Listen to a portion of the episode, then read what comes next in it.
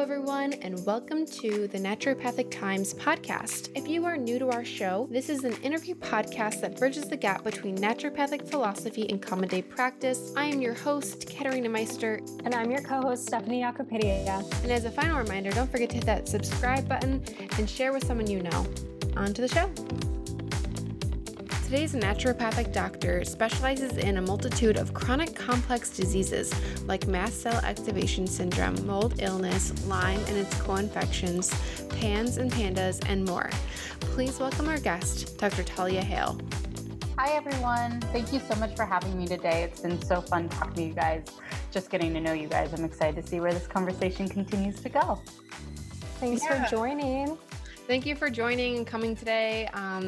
As always, we love being able to feature our naturopathic doctors in our profession, and you are someone that we were really looking forward to. And we know that you specialize in Lyme disease and its co-infections, and we would like to get into that. But before that, we would like to hear a little bit about, you know, how you even got into this profession in the first place.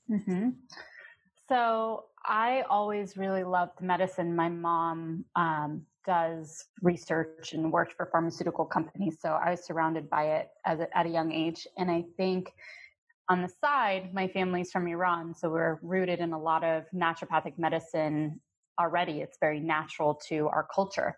So I got to see both sides at a very young age and see the benefits of both. But what I'd say was a big pivotal moment for me was my father's diagnosis with cancer when I was in high school. And I was very awe-stricken, even at a young age, to see that when we first went to see the doctors, he was having fevers that were lasting a week at a time and relapsing frequently. And oftentimes he was just given Tylenol and told to go home and rest. And it wasn't until 9 months later that they dug deeper, and that was with my mom pushing very hard, that they diagnosed him with Hodgkin's lymphoma. And that treatment process was a struggle for him. And at the end, he did end up passing away a few days before my senior year. But the biggest piece for me was the last few weeks, the way that the doctors would just work with us. I just didn't feel like there was that compassion component in our experience. And that was really hard to experience. So at that moment, I thought, I'm done with medicine. I don't want to be a doctor. Like, this is not for me. And it wasn't until I went into college and started having a couple of health issues of my own related to digestion and hormones that I kept digging beyond conventional medicine. And luckily, thanks to my brother, actually found naturopathic medicine. And after my second visit with that doctor, I was like, what do you do and how do I do it? And he actually told me about Bastyr originally, which there was no San Diego Bastyr at the time. And so I just did my research, and, you know, I was very laser focused into becoming a naturopathic doctor.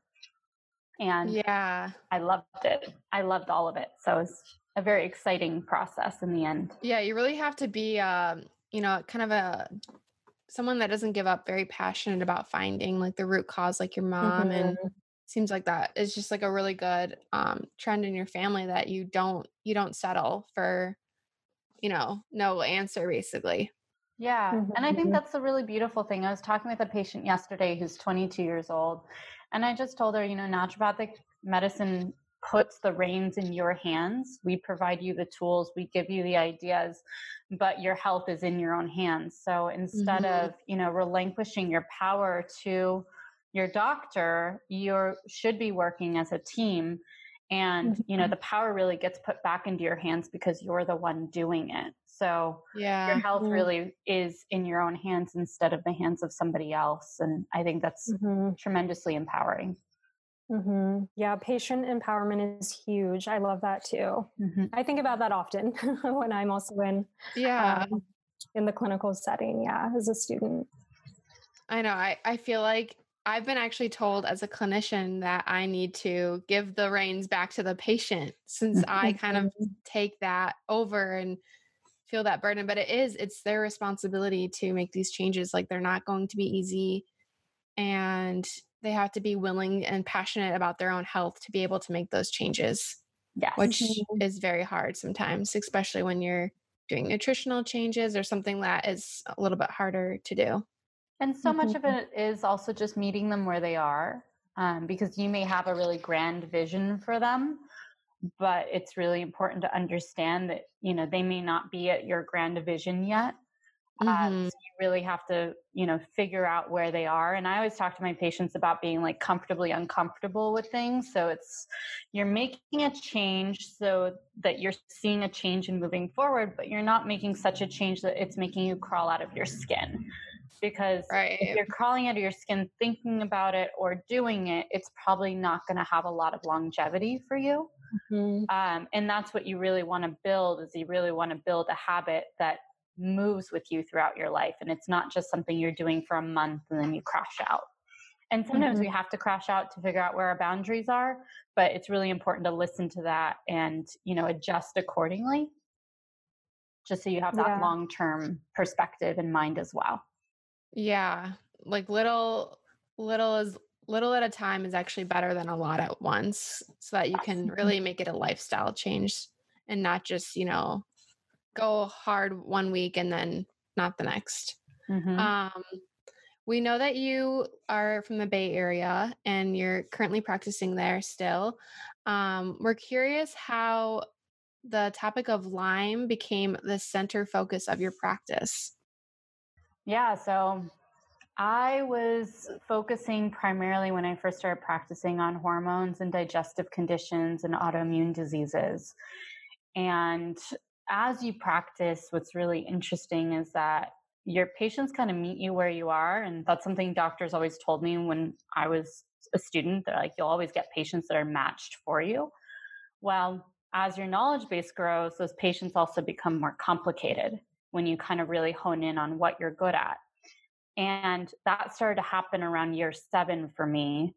And I started to get more complicated patients, and I don't really stop. So I like to dig deeper and figure out what's going on with people. And with those patients, I started to see more chronic infections, including Lyme, Bartonella, mold illness being catapulted on top. So there's a lot of different dynamics going on. And, you know, interestingly enough, I was going through a really stressful period of my life as well. And I was testing all these patients for Lyme and just digging deeper. And I was honestly floored, tired. I was doing things I normally wouldn't do, like a gummy bear binge at 3:00 because I was just so tired. And I was like, this is like seriously wrong, because it's so outside of like my normal lifestyle. And so I tested and I figured, I was like, I probably have mono or something that's reactivating. And I was seeing it in my patients. So I was like, I'm going to test myself. Well, I threw Lyme in to LabCorp just like as a maybe, you know, I'm just going to throw it in to cover all my bases. And I was shocked to see that my test was like lit up like a Christmas tree. Oh, positive. Wow. Yeah. So then it became personal. It wasn't just... That's shocking, you know, yeah. It was super shocking. And, you know, I think it was really eye-opening for me because, you know, maybe I had a little bit of joint pain and a little bit of this and a little bit of that and some hormone issues. And, you know, I never would have thought, because I think when you envision a Lyme patient, you're envisioning someone who's like in a wheelchair, or really sick or really debilitated. You don't really think about people actually being pretty functional, because there is this spectrum of that condition as well. So like I said, I started to see it in myself, which again makes it personal, which makes you dig in a whole different way, as well as digging in for my patients as well. And so, you know, though I was dabbling in the condition for like a year or so, it's such a complex condition that I really didn't want to make these patients who are really struggling guinea pigs of my own experiment. So I kind of put it out into the universe, and I was like, I want to learn again, but I don't want to go back to school. And it wasn't until another month where I was watching this webinar with this well-known Lyme doctor named Dr. Raj Patel. He's a medical doctor. He was doing a webinar for a supplement company. And at the very end of his webinar, he had this slide and he said, I'm looking for a doctor to join my practice. And he's like naturopathic doctor, medical doctor, you know, he kind of had it all out there, but it was like so vague, and he didn't even say like where he was physically. And so like I Googled his name and I looked him up as like, oh my gosh, he's in Foster City in the Bay Area. And I was like, can't afford not to. So I put my resume in and then started meeting him, and we really clicked after a couple months of connecting. And that's kind of really what got me heavy-hitted into Lyme. And it was a great way to do it, because he has a really wonderful process of how he treats these patients. And I feel very fortunate to have absorbed his decades of training in order to help our patients with Lyme. So that's a really long, drawn out story, but that's kind of the whole piece of it. It's like your own healing journey is what I was going to say. And just getting Lyme disease yourself and then seeing it in your patients and then finding this. Yeah, it's been an epic journey because I've been able to practice what I preach on most of the things that I ask people to do. I've had to do myself.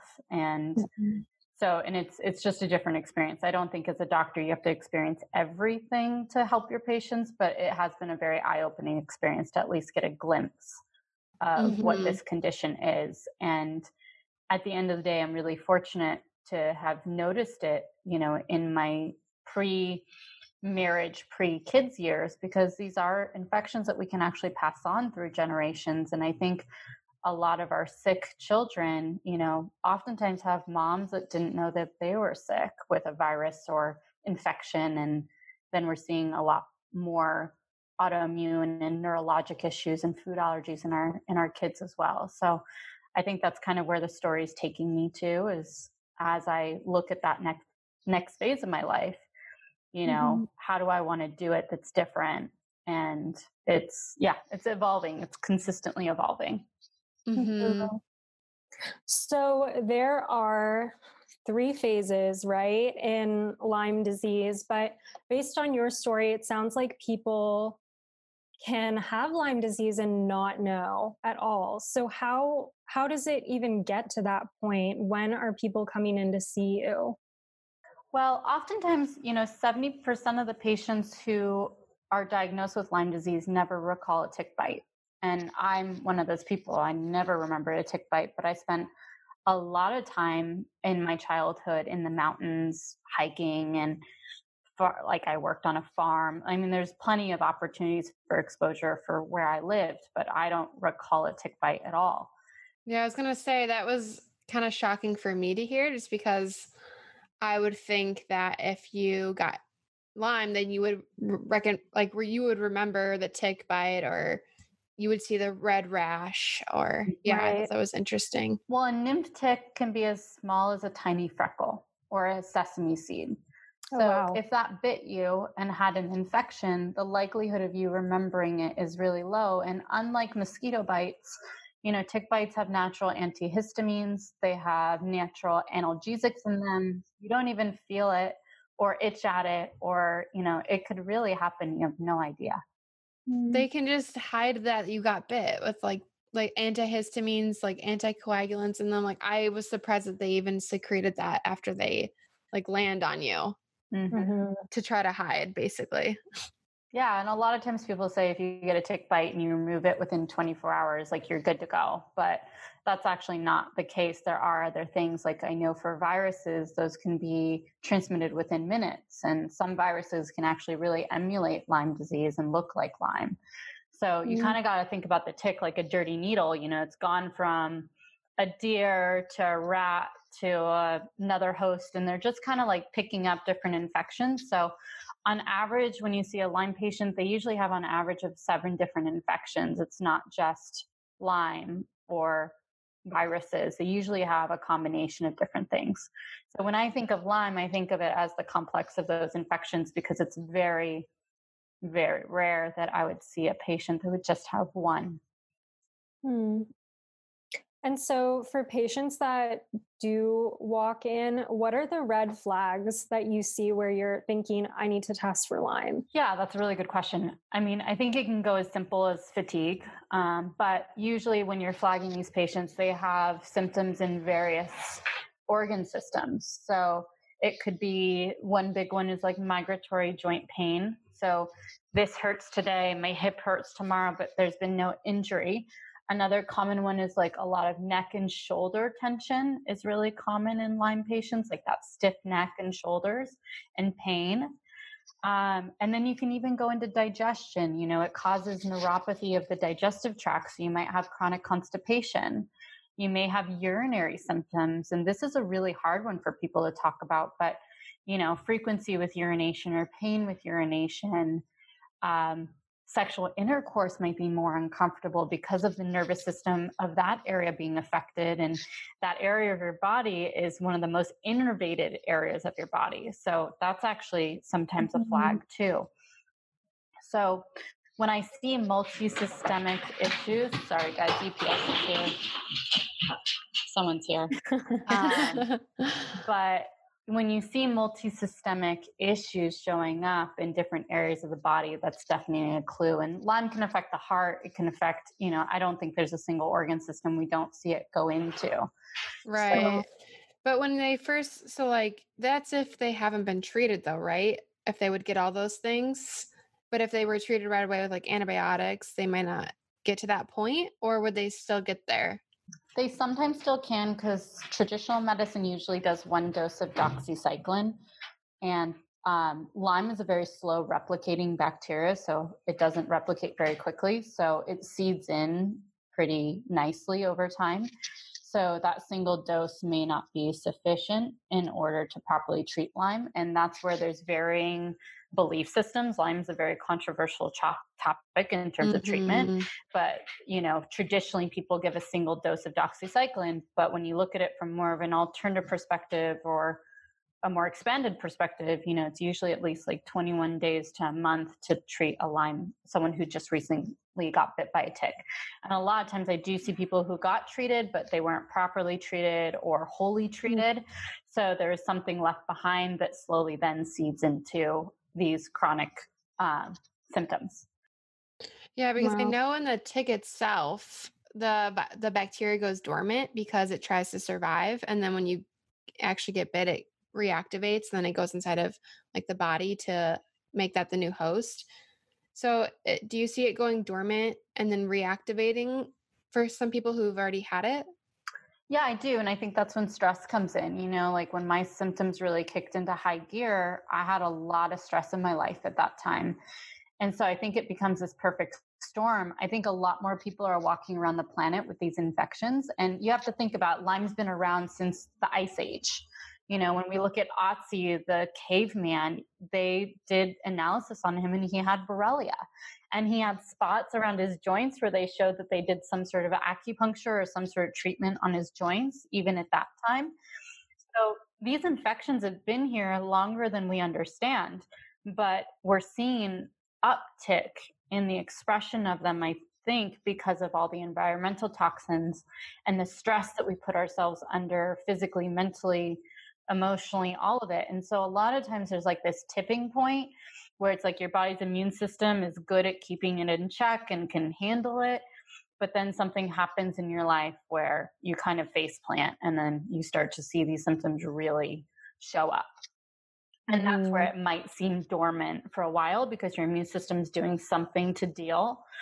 But then when there's enough stress involved, that it may not be able to do that as effectively.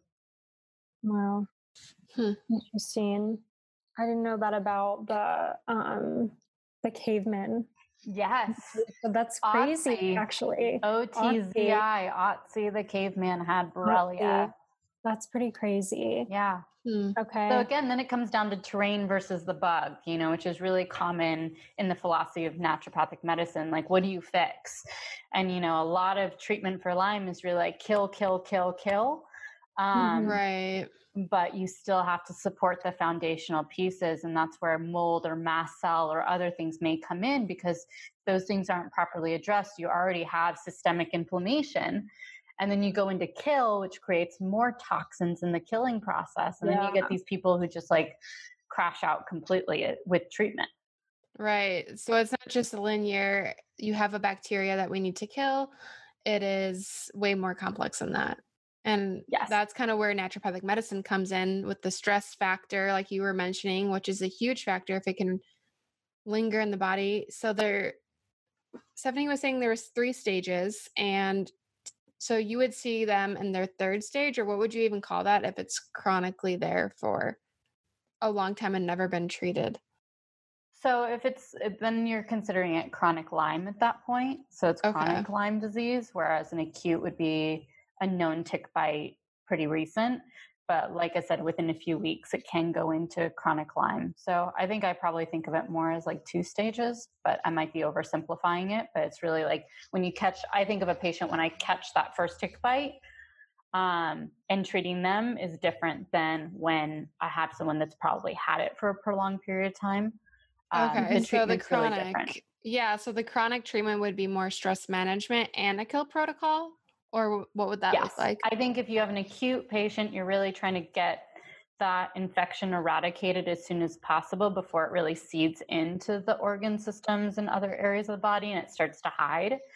And when you have a chronic patient, you kind of already have the infection. So it's more important to work on the foundational pieces to prime them, because more than likely that infection has caused damage to, you know, brain health, joint health, collagen. You know, it's kind of harped on a lot of the pieces. So in that state, it's more important to focus on the foundational pieces before going into killing any infections. Mm-hmm. And with treatment, do you have some sort? So I'm on the autoimmune shift, and we do see patients like this. Mm-hmm. And no matter what the patient is coming in for, really, a lot of our treatment, somewhere in there is some sort of a gut healing protocol, since most of our immune tissue is located in the gut. Do you do that with some of your patients? Is that an area of focus that you have? Absolutely. I think, you know, our practice works on Lyme and these infections very differently, but, you know, I'm sure in school you guys have learned about leaky gut, you know, and what was really interesting for me in working with Dr. Patel is that I got an insight from him that I never even thought of throughout naturopathic school. But one of the questions that he posed is that if you can become sensitive to foods, why can't you become sensitive to herbs and treatments and medications and anything else that's going into the gut? Because we talk about gut permeability, and when the gut permeability increases, bigger particles coming through. And so if that's happening, you can get sensitive to your treatments just as much as you get sensitive to foods. And so that's where gut healing and minimizing inflammation in the gut is really important, because you'll get patients that do better long-term. And oftentimes the treatment is working. It's just they're getting sensitive to the treatment. And the cardinal sign of that is the patient is like, oh, I started this and I was feeling great and it was really working. And then I went and I had pizza, and then ever since it's been terrible and it doesn't work anymore. The treatment still works. It's just that at this point, the digestive inflammation has overcome, and that treatment doesn't work as effectively, or the patient is now reacting to that treatment as well. And so it's really difficult for our patients, and I know it gets really challenging, but that is where we're really militant about minimizing the gut inflammation. And when there is mold or other things in the mix, mycotoxins also cause gut inflammation as well. So it's really figuring out like what is the cause for that patient, and bringing their gut inflammation down, and then working with low doses of things and microdosing so that their body doesn't get overwhelmed by the toxicity of the treatment as well, because that can make your gut leakier too. So yes, gut is a cardinal centerpiece to how we treat our patients effectively. Mm-hmm.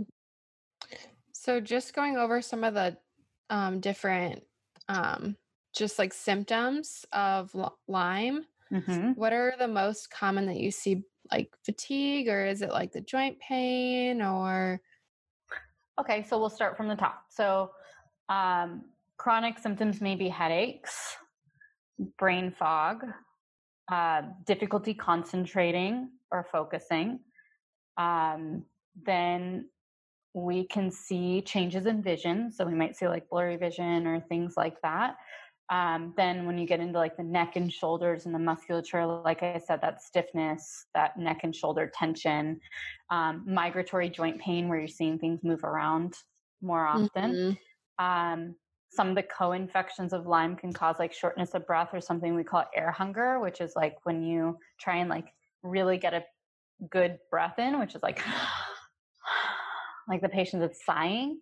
That's what air hunger is. I didn't know what that meant until someone put 2 and 2 together. Right. Like they're starving for air. They don't have enough. Exactly. And then you get the digestive symptoms. So that could be, you know, constipation, diarrhea, bloating. You get cardiac symptoms. So that might be heart palpitations or arrhythmias in the heart, or is not uncommon with Lyme. And then you get into the bladder. And like I said, you can have the bladder dysfunction or frequency with urination, or pain with urination, pain in general. And then looking at the joints, difficulty with collagen or skin elasticity sometimes changes in some of our patients, depending on where it's attacking. Trying to think if there's anything else, but I mean, pain is a really big one overall. Is there like a typical age group that you see at your practice, or is it like any? Everything. It's all of it. Pediatrics to, okay. Yeah. Babies all the way to older adults, because the thing is a lot of times we call it aging, but sometimes it can be the degeneration associated with those infections. So your joints can get affected, and you can chalk it up to age and like, oh, I'm getting older and, you know, my joints are bad, but it actually could be the degeneration of that bacterial process breaking down the collagen too. So, that's crazy. Yeah. Cause you'd probably just think, oh, they have arthritis, or they have this genetic condition passed down, or yeah. And sometimes that's the case, but there can be other pieces too. So you still have to connect the dots. Right. Yeah. That's alarming because it sounds so broad. Like there's no symptom that's standing out to me where it's like, okay, that's Lyme. But yeah. But I think what you're getting is that patient that makes you scratch your head. You know, the patient who's making you scratch your head, be like, what is wrong with you? You can't tolerate hot. You can't tolerate cold. You've got this going on. You've got that going on. When you get that fluster phase, it's a higher likelihood that you're dealing with something more complex than, you know, let's just fix your diet and work on your gut and then everything will get better. That will definitely help. But a lot of these patients are working on bigger pieces too. Is there a set of labs that you order, or? Yeah, there are. So we usually run inflammatory markers. So we run C4A through National Jewish Hospital specifically, because that gives us our best data. We run TGF-beta-1, which is an inflammatory marker that we use to both screen for mold and Lyme. And then we use an MMP9, and an MMP9 is an enzyme in the body that, you know, can break down in collagen in different areas. It's associated with mast cell and mold more often, but those are three common inflammatory markers that we run. And then on top of that, we may run an Igenex Lyme panel. And we usually do like the full one where we're looking at the co-infections as well as Lyme. And the different subspecies, because that gives us the broader range. And like I said, if I see Babesia and Bartonella and Ehrlichia and some of the other co-infections, I have a much stronger suspicion that there's a Lyme component as well. Our testing has gotten a lot better. The funny thing is in naturopathic medical school, I said I would never treat Lyme. And that was I did, because I saw so many people on antibiotics, IV for years, and the testing, like it's so clinical, and Lyme is still so clinical, but I think the testing has gotten better. But you have to understand that the testing is testing your immune system's response to the infection, not the presence of the infection. Mm-hmm. So if someone's immune system is really strong and robust, kind of like I'd like to think mine was, it'll light up and it'll show up. But if someone's immune system isn't as strong and robust, it may not show up. You mean like for the antibody testing, like you may have a high antibody count if your immune system is working properly? Okay. Yeah, I think so. That's my personal experience, because that's telling me that the immune system is trying. It's not like laying on its back, just not doing anything. Like it is actually trying. It's just then you're going in to assist that effort. But some people have been really chronically ill, it may not show up because their immune system may not be in that place where it's robustly responding. So again, Lyme will always come down at this stage in what we know to clinical presentation. But I think our testing has gotten a lot better in terms of finding these infections and having something to track and pinpoint symptoms to a specific infection. Mm-hmm. And hopefully it just keeps getting better, because we were both reading that it's spreading. Mm-hmm. It's becoming a lot more prevalent. And I was also reading something about just with like the earth warming, ticks are sort of migrating everywhere. Yeah, so they're not going through a kill cycle like they were before. You know, if it's warm enough, they don't die because of the cold. So we are getting a lot more cases, and there's a lot more awareness. There's better testing. I think it's all kind of converging together, but yeah, there's a lot more risk coming in the sense of climate. Our climates are changing, and that's affecting tick populations as well. Not to mention, you know, we're encroaching on nature. You know, we're moving into wooded areas, we're spreading and we're sprawling. So we don't have as much, you know, separation from nature as we used to. That's interesting. So when you're testing, are you seeing the antibody count go back to normal and their symptoms resolve over time? Okay. Yeah. And then eventually they'll reach like a neutral stage, or? I mean, we see them go negative when we treat someone completely. So the IgMs go completely negative. We might have some IgGs show up, but the IgG does go negative, which technically, you know, some people argue it's completely gone. Other people would argue that your immune system's doing a better job of keeping in check. Once we get that negative and that full negative on those infections, at that stage, we're monitoring them every 3 to 6 months because, like I said, this infection is slowly replicating. So we do monitor them every 3 to 6 months to see if it's still staying down or if it's starting to creep back up again. So that's interesting that IgG goes negative too, because I thought that was that you would have that for life. I mean, sometimes IgG is high, and if the IgG stays high, we're not really too concerned about it because again, it does stay high, but there are situations where the IgG goes quiet too. So IgM is what we focus on more, but it just depends on the patient and what's showing up for them. Yeah. I like seeing labs. Like I like seeing the actual numbers decrease. I think that's something I like seeing in practice. Yes. Seeing the evidence. Yeah. And we kind of treat each of the co-infections, then we test once we feel like we've actually done a good job of treating those things. And then again, we just kind of watch and see what's going on. But it's really interesting to me. One of the interesting things to me about Lyme patients is sometimes actually in our practice, we don't treat Lyme first. You know, a lot of patients are really hooked on their Lyme diagnosis, but we may treat viruses, you know, the gut, parasites, Babesia, co-infections before we go to the Lyme. And it's really interesting because there's so much data about Lyme and not so much about these other issues. I get the question of like, when are we going to treat the Lyme? Like, when are we going to treat the Lyme? And, you know, sometimes that's not the biggest focus for them. And sometimes I call it kind of like the warm up. Like we go after the viruses, we put them in check, then we work on these other infections. And, you know, oftentimes I'd say like 80% of the time, like Lyme's like the last fight. It's like one of the last things that we treat.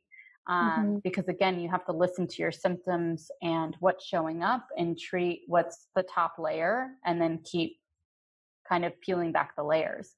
So would that be like the stress and then the gut and then what? The other co-infections that you mentioned, or oftentimes, yeah, it's not 100%. If someone's like glaring, like their Borrelia is like seems symptomatically the most symptomatic, we will go there first. But a lot of times, like we warm it up with the other pieces, and then that way we go after the Lyme later. And that oftentimes works actually really well, is to do that process. But I know a lot of patients get really hooked on the Lyme component because it's what they read about the most or what they get exposed to the most, but sometimes that's not really the goal. And what I've seen is that if we're treating people well, you know, they come back every 1 to 2 months saying, I'm better than I was like 3 months ago. I'm better than I was 3 months ago.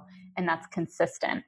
And when I was shadowing Lyme doctors, it was really disheartening and really fatiguing because I just see people constantly battling and constantly in pain. And it wasn't until I shadowed Dr. Patel where I started to see people actually consistently saying like, I feel better than I was 2 months ago. I feel better than, and it was really, really eye-opening to see people actually feeling better. And it really is a journey. It takes several years. Like it's not an easy fix, but if you can feel better, there's light in that you can actually heal. Are the co-infections like mono or other viruses, or are they like mold or? So mold is usually just in our perspective, more of an inflammatory trigger, you know? So again, that's something that we deal with first, if that's really bothering the patient, because they're constantly getting inflamed and their immune system is constantly taxed. It's really hard to treat infections, near impossible. So that's something that we work with first. Then we deal with mast cell if there is a mast cell component, which is a reaction to histamine or an overwhelming histamine production in the body and in the gut. And then we go into viruses oftentimes, because at the end of the day, by the time you're 30, you've been exposed to Epstein-Barr virus. Most of us have been exposed. But a healthy immune system is able to keep the viruses that it's been exposed to in check. Mm-hmm. An unhealthy immune system, which when you have a lot of other infections, struggles. It's kind of like the to-do list. It's like autoimmune disease. You know, if the list gets too long, you can't do all of it perfectly. Mm-hmm. And so when that list of infections gets long, oftentimes viruses go unchecked and then cause like fever, chills, fatigue, swollen glands, you know, things like that. And so that's why viruses are a really important cornerstone of the treatment, because, you know, if we can bring that load down, then, you know, we can treat the other things with greater ease. Mm-hmm. And then we go into mm-hmm. other co-infections and treating Lyme and whatever else we can find along the way. Some, you know, walking pneumonia sometimes shows up in a lot of our patients and they don't even know that they have it, you know, so mm-hmm. there's a lot of things that we kind of have to sleuth out to make sure that we're covering all of our bases. Mm-hmm. It's interesting too about just going back to mono and EBV, because you're right. So many of us have been exposed to it, and it's really prevalent among, you know, college students and high schoolers. And you don't really think about it at that age, like that if your immune system isn't robust enough to handle this, it can be reactivated. It's just an interesting way to look at. Yeah. And most people when they were teens probably got exposed to it and they didn't have like the sore throat and the swollen glands and the fatigue. You know, most of us, you know, we get exposed to these things and sometimes we don't even realize we were. So, mm-hmm. You know, which is why we don't like test for this and like any person, because you could be having, like you said, a good response. Yes. Your immune system could keep it in check. Mm-hmm. But it is interesting as like a student, you always wonder like, okay, I'm curious if I have those antibodies or not. Well, yeah. Right. When you study in school, you learn about all these things. You're like, I have that. Yeah. It's definitely easy to become a hypochondriac in medical school. And also I think with naturopathic medical school too, it's not like conventional medicine where you're like, I'm just going to try Ambien for a week and see how it feels. You know, you're like, I'm going to try an anti-inflammatory diet. I'm going to try herbs, you know, like it's a little easier to like dibble dabble and get like an experience. Whereas it's a little harder of like, I'm going to take prednisone and see what happens, you know? Yeah. It's kind of a different experience in medical school completely. Mm-hmm. Yeah. It's a whole lifestyle change pretty much. Yeah. To go through. Yeah. So you did mention mast cell activation. And I hear that a lot. I hear about mast cell activation and Lyme together. Mm-hmm. So can you talk a little bit about what this is? It's also a very complex condition. It is really complex. So mast cell was actually a big... Yes, it's complex. Yeah. Mast cell was a big part of my journey, mm-hmm. the first year and a half of treatment. And if I didn't deal with that, I think it would have been a lot harder. So I think it's really important. So let's go down to the bare bones of it. So basically you have immune cells, and mast cells show up in the areas of your body where you interact with the outside world. So you have a high concentration on the skin, high concentration in your lungs, and a high concentration in your digestive tract. Because should something bad come in that you are reacting to, that's where that histamine reaction shows up. So that's where we commonly see mast cells. Now, with mast cell activation syndrome, we have an overactive stimulation of these cells. And we're learning about a million triggers that could potentially make these cells go haywire. But I think oftentimes we do have these underlying issues when that happens. And I know a lot of people compare mast cell to autoimmune disease, and I think there are a lot of similarities there. But basically, you know, mast cells are this overreaction of histamine. And the way that that can present is headaches, migraines, anxiety is a really big one. You can get, obviously, digestive issues, abdominal bloating. You can get diarrhea oftentimes. when we look at the skin, people might just itch their skin. There may be like no rash there, but they're just like itchy all over. That's the histamine reaction. Sometimes there is a rash. Sometimes when you're doing a physical exam, you'll like touch their body or scrape and a red mark shows up in its place. That's a histamine reaction. They may have joint pain. They may have bladder symptoms. So interstitial cystitis, which is a bladder condition, I oftentimes see it really closely linked with mast cell because you get like this frequency of urination. You have to pee all the time. You know, you've got pain with urination. Those things are really big with interstitial cystitis. And oftentimes there is a mast cell component too. So those are some of the big ones. Some people get joint pain, fatigue. When we're looking at the endocrine system, we get lightheadedness with standing up. So like when you stand up and, you know, feel like you want to pass out, that can be mast cell actually. POTS is really interrelated. That's that postural orthostatic tachycardia syndrome. We see that connective mast cell. And then blood sugar dysregulation. So many times, even as naturopathic doctors, like adrenals, and it is adrenals, but histamine causes this blood sugar dysregulation where if you don't eat, you're going to like pass out or kill somebody. So those are really important connections. And like I said, similar to Lyme, you know, mast cell causes a whole slew of these issues. And what's really cool is when we treat these patients for their mast cell first, they can see like this layer fall off. Wow. And when you see this layer, that again gives them motivation of like, okay, like I can feel better without even like touching these infections. And I'll be honest, the diet is kind of where we start. We don't actually start anyone on stabilizers. We start with a very strict low histamine diet. And that's like low histamine. That's like avoiding high histamine foods. Some examples are like tomatoes and strawberries and citrus are very high histamine foods. Chocolate's high in histamine. Bummer, I know. And then no leftovers, because the thing is bacteria will break down protein in food, especially meat, naturally as it sits out. And then that creates histamine in the food. So when you get a patient's like, yeah, I can't eat leftovers. Everything has to be fresh. Otherwise my stomach gets messed up. That's a sign. And then some patients are like, I don't know what's bothering me. I eat the same thing every day. And then I ask them, I was like, do you cook ahead and then just eat stuff later? And they're like, yeah, like after a few days, like it bothers me. And I'm like, okay, like that's a leftover issue. So not a meal prep diet. You can't still meal prep actually. You can? Okay. You can. It's just you buy everything really fresh and you have your meat delivered. That's what happened downstairs. It's like my meat just got delivered. It's always frozen. And so you just prep everything ahead and then you put them in individual containers and then just freeze them.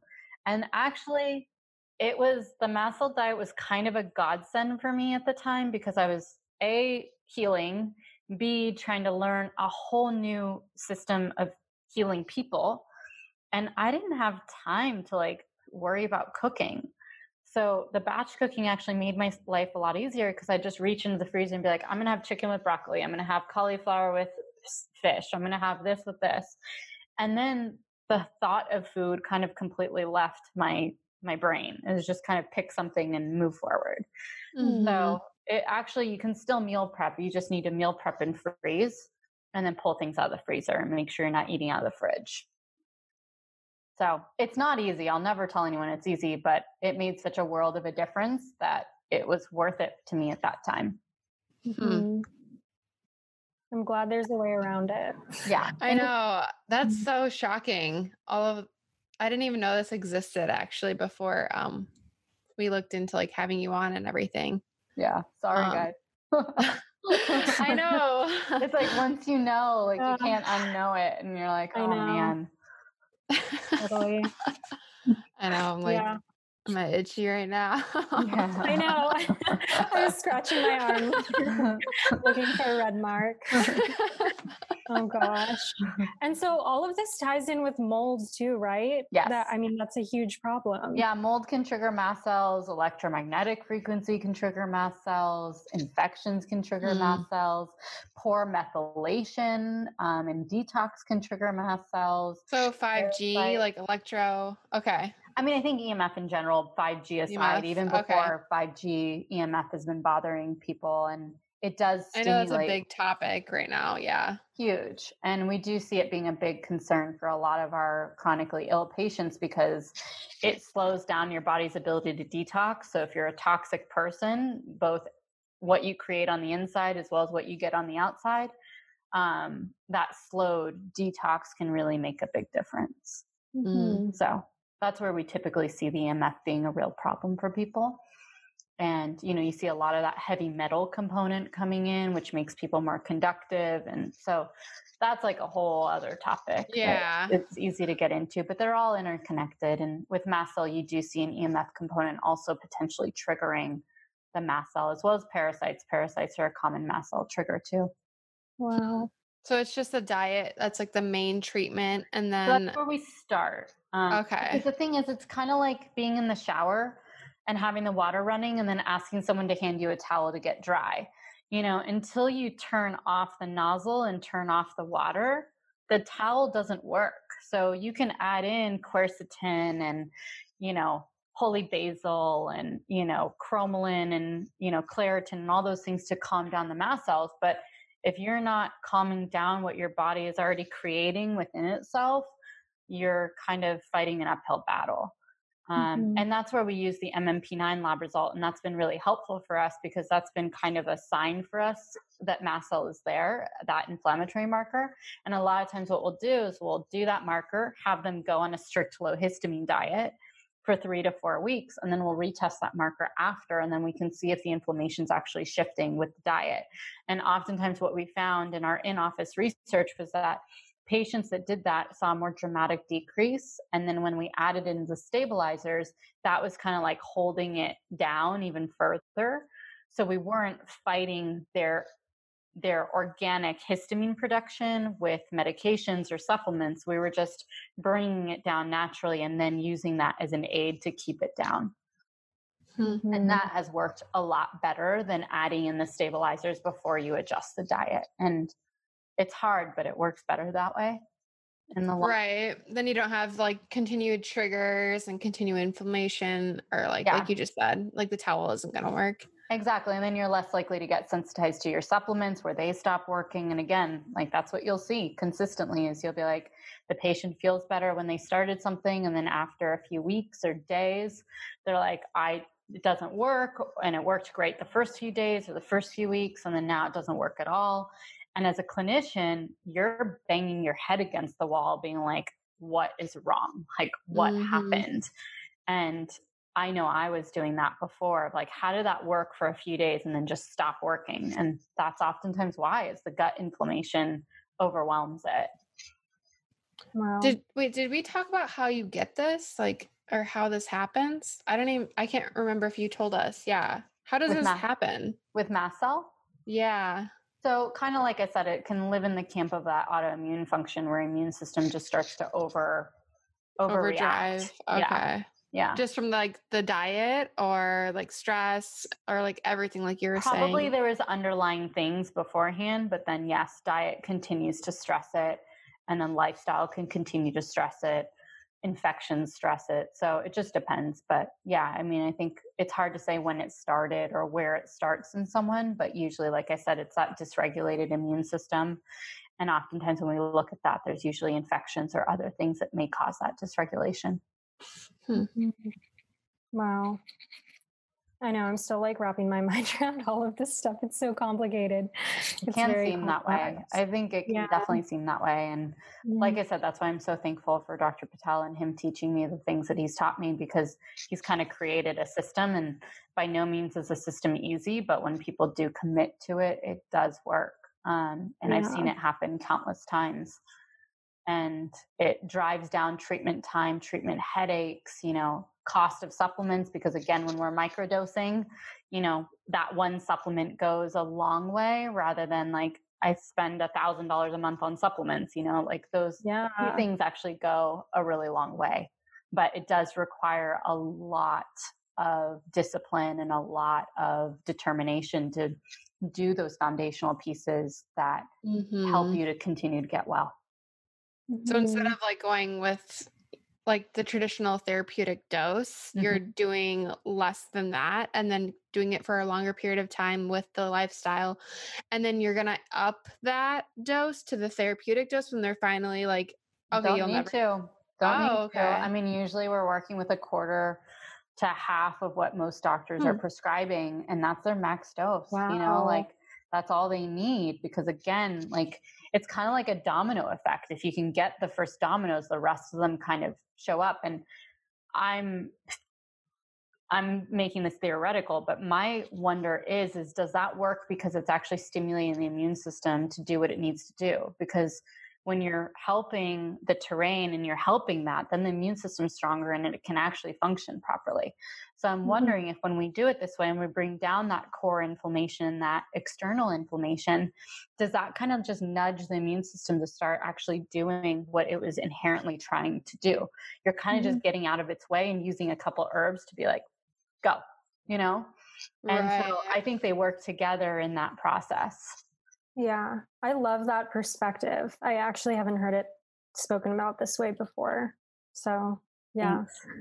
I know we talked a lot about treatments and stuff, but do you have any general wellness tips for people that may be listening that are more geared towards strengthening your immune system? So, I mean, it's not going to sound like rocket science. It's going to be a lot of the things that we've already started talking about, but I think it's like, I think you kind of have to treat your body like it's a baby, and your baby likes to know when it's going to poop, when it's going to sleep, when it's going to eat. So when there's consistency, that's when your body can actually rely on you, versus if you skip meals and your body's like, when are we going to eat? Like what's happening? Like it's kind of always in fight or flight mode because it doesn't know what's coming at it. So I think, you know, it sounds super simple and it sounds like a little too simple, but I think those things are really important. And, you know, those things do give you foundational wellness for the rest of it to all work better. And I think that's oftentimes what happens when people fall into chronic illness, myself included, was, you know, I wasn't really honoring those boundaries and those things that my body needed. I was pushing it to the limit. And I think that's when your body stops you in your tracks and slows you down, whether you're going to slow yourself down or it slows you down, it'll make you pay attention to what you need to pay attention to. And it'll do it in a really abrupt way. And I think a lot of patients struggling with chronic illness, you know, that I think that is a part of the journey, is why is your body slowing you down? Like, what is it trying to get you to pay attention to that you might be trying to like cruise by and avoid, or, you know, not deal with? You know, I think that's been a spiritual part of my journey, has really been slowing down to figure out like, what was I trying to just like patch up and not deal with? Yeah. Yeah, I think that not dealing with peace is key.